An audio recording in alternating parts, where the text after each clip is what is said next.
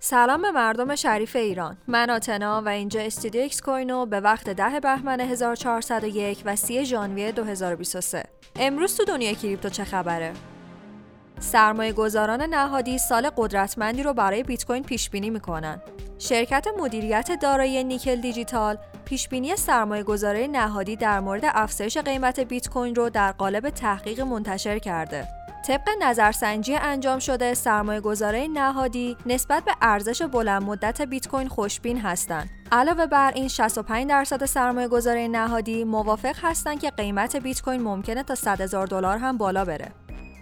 جاستینسون در نظر داره تا پنج کشور ترون رو به عنوان ارز قانونی بپذیرن.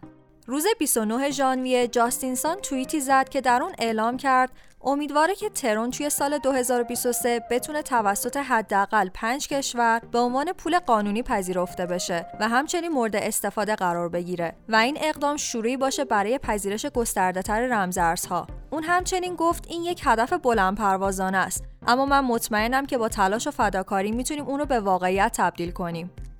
پیشنهاد ممنوعیت استخراج بیت کوین در مناطق مسکونی روسیه کمیسیون انرژی روسیه می‌خواد استخراج کریپتو رو توی مناطق مسکونی این کشور یا حداقل در بخشهایی از روسیه که با کمبود انرژی مواجه هستند از جمله مسکو ممنوع کنه.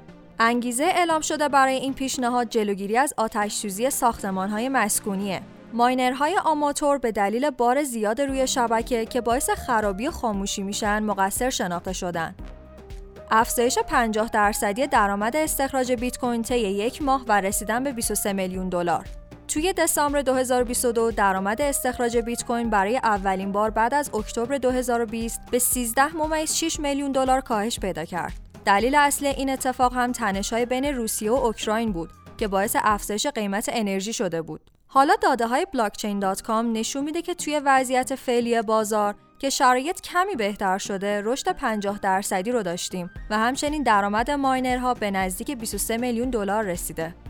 ممنون که همراه هم بودین.